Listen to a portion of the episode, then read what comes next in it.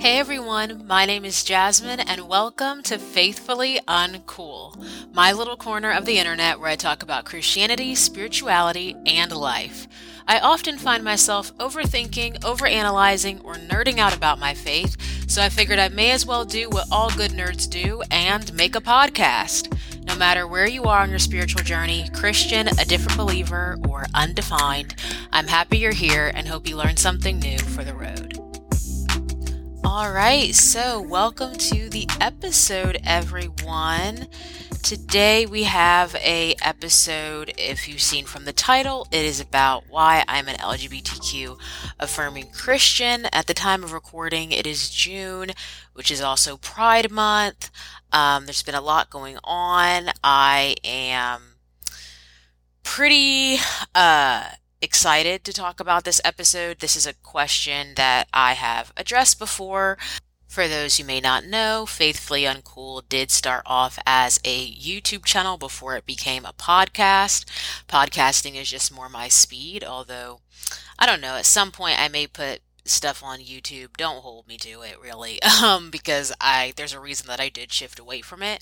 But at least at this point in time, however, I do have some YouTube videos that still remain on the platform. And so if you're ever curious, it's by the same name as the podcast, Faithfully Uncool.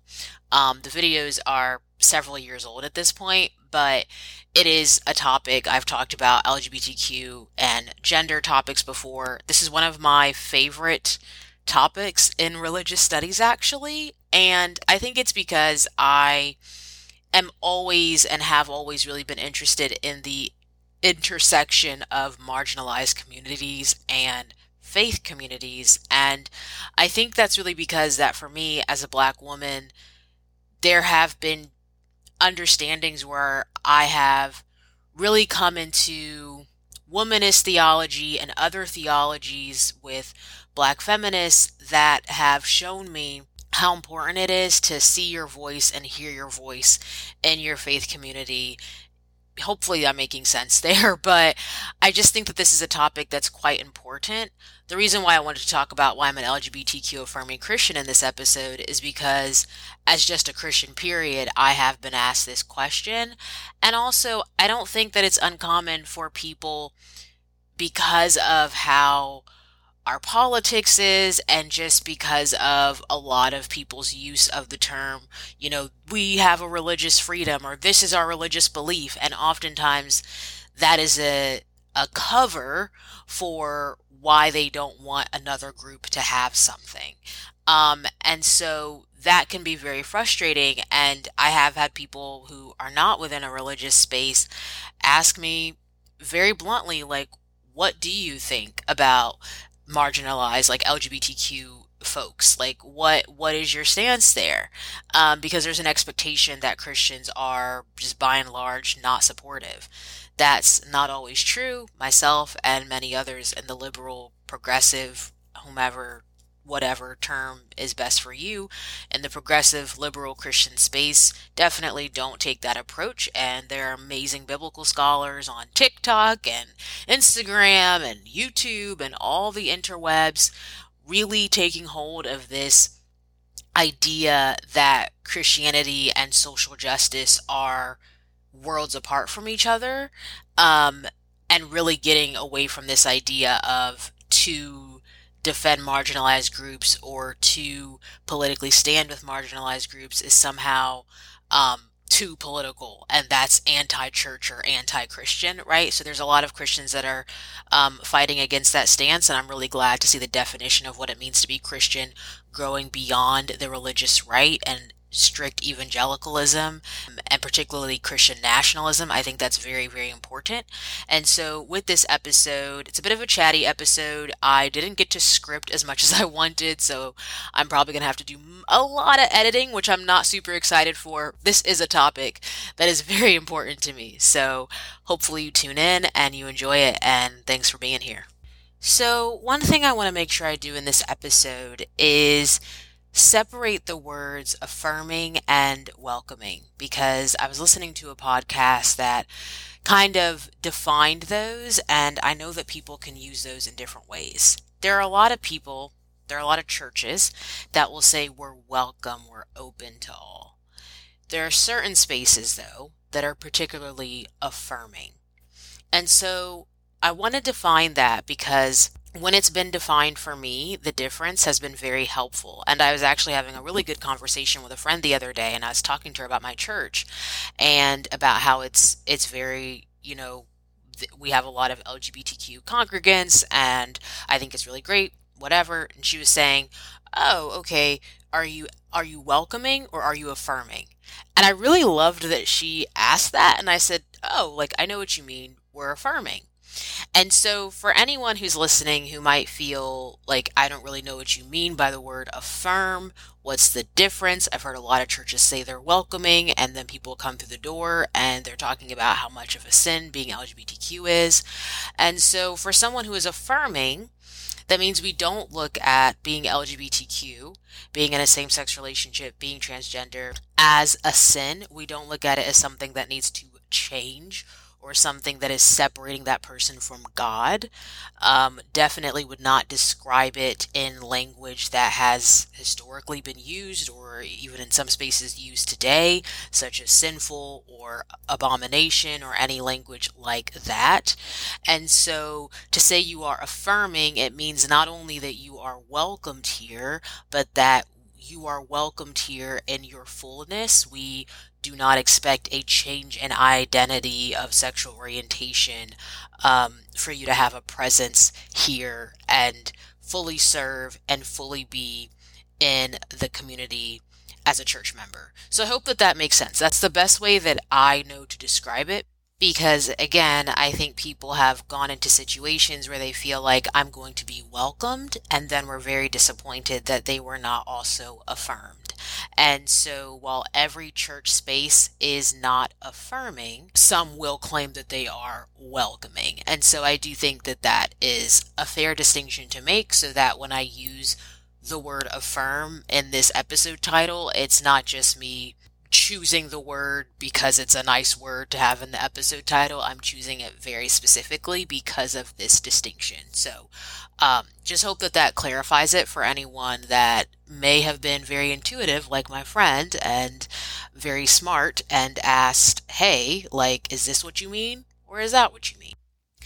The first reason that I consider myself an LGBTQ affirming Christian is really if I had to describe this, it would really be how I view the Bible plus education that I've received.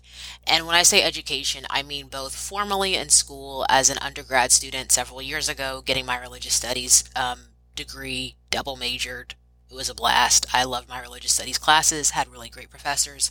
But there was a lot there that was incredibly incredibly helpful knowledge just knowledge about the bible that i didn't know and i grew up loving the bible i grew up loving studying the bible and really wanting to get into the nitty gritty like like when I got to college, I was jealous of some of my uh, Muslim friends because one of my friends that was Muslim, she her native language was not Arabic, and so she was studying the Quran in Arabic and learning Arabic because it was very important to her to be able to know Arabic as the Quran was written in that language.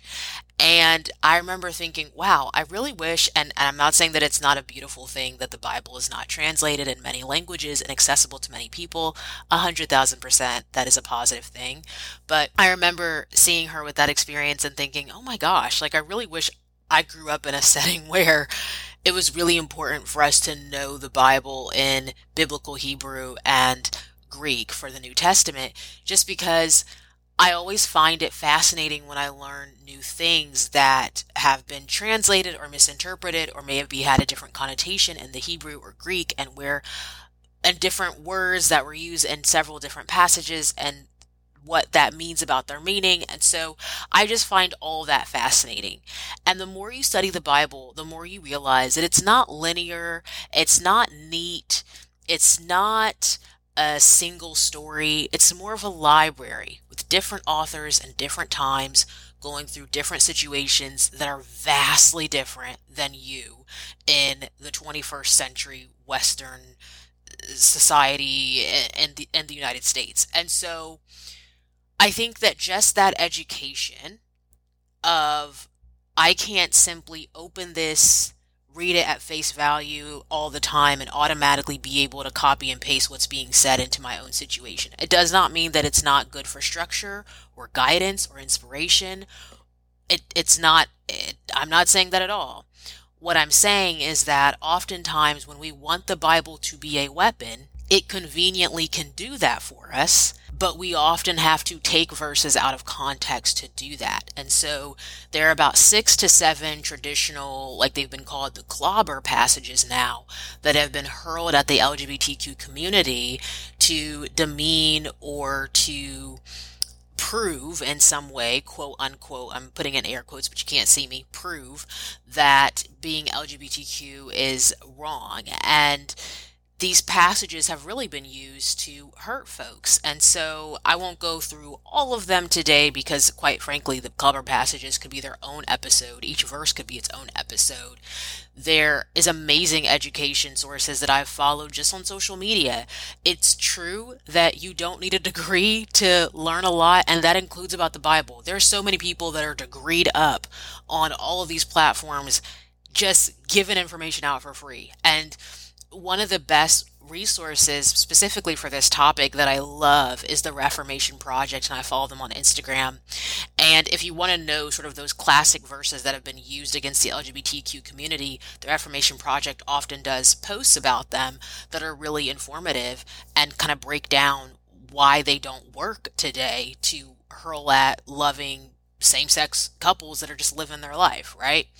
And so I think that um, just the education that I've been blessed to receive has really shaped and just the complexity that I've been able to recognize in the Bible and then been able to recognize in my faith has really shaped my affirmation of being supportive of LGBTQ peoples. Passage that I will mention because this is one that I learned about in school and I see people also demystify this as a clobber passage against LGBTQ people a lot on social media, and I'm so glad that they do, is Sodom and Gomorrah and how many used to think, or perhaps still do think, that this story is about homosexuality and that's why Sodom and Gomorrah were punished. And that's completely not true. This story is about a lack of hospitality and also about wanting to exert power over people, over the men that were threatened to be sexually assaulted. And so Sodom and Gomorrah is not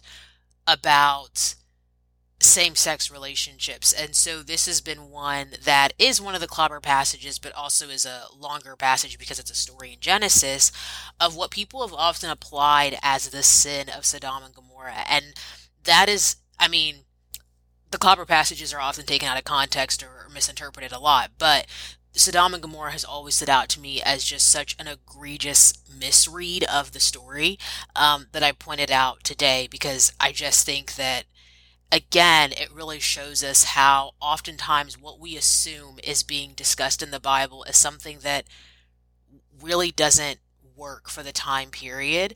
Um, Dan McClellan, he's a scholar on TikTok and on Instagram, has done a great post about this, so I'll leave it in the show notes. But I just think that this is one of those things where people will have their own prejudices today and read the Bible into it and believe the Bible just flat out supports it. And it's like, no, because you're not living in the ancient Near East. You're not living in an honor shame culture.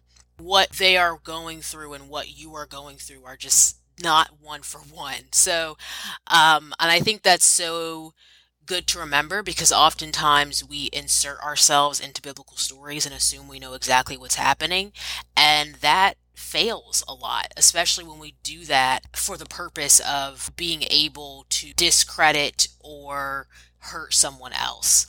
Right? So this isn't about you sitting down and being like, oh, I have learned this or this has inspired me to be introspective, but oftentimes people might read something and be like, actually, this has been the reason for why I think a certain way about a whole group of people and and the Bible is clear, the Bible says so, no nuance here.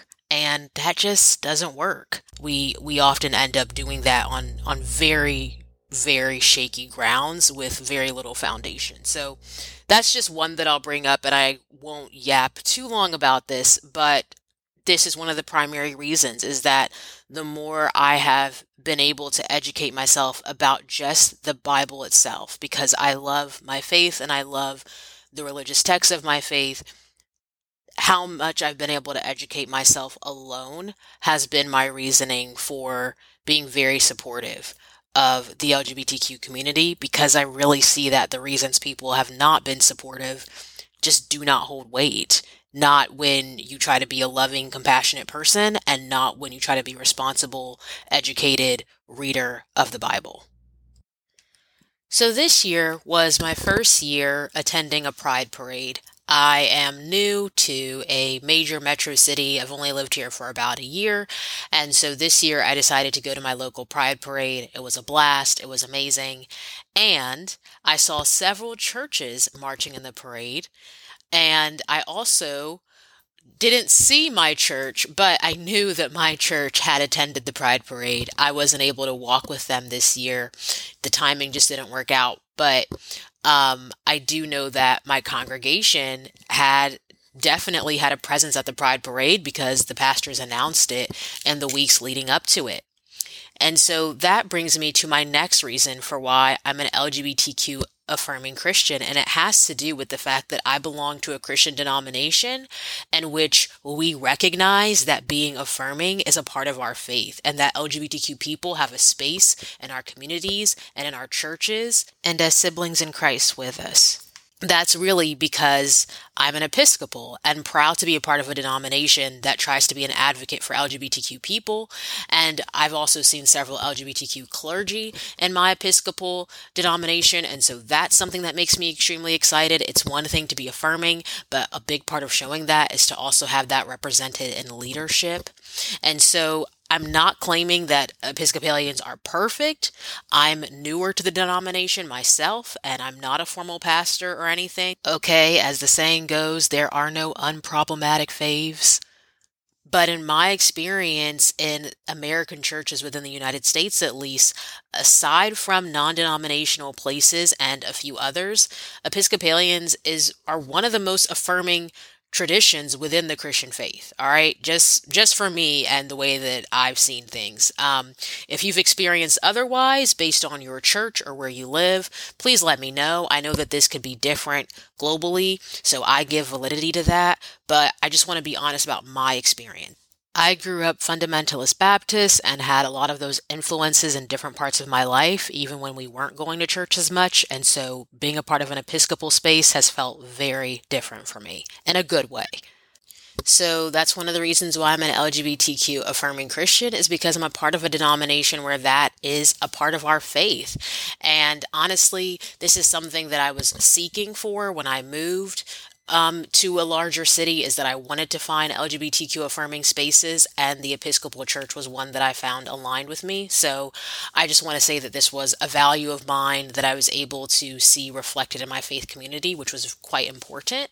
Um, and so I just want to put that out there that if you are LGBTQ or you're an LGBTQ ally and you live in a large area with different Christian groups around you, maybe see um, what the belief system, what the mission statement, right, is of your local Episcopal church, and perhaps there's something there.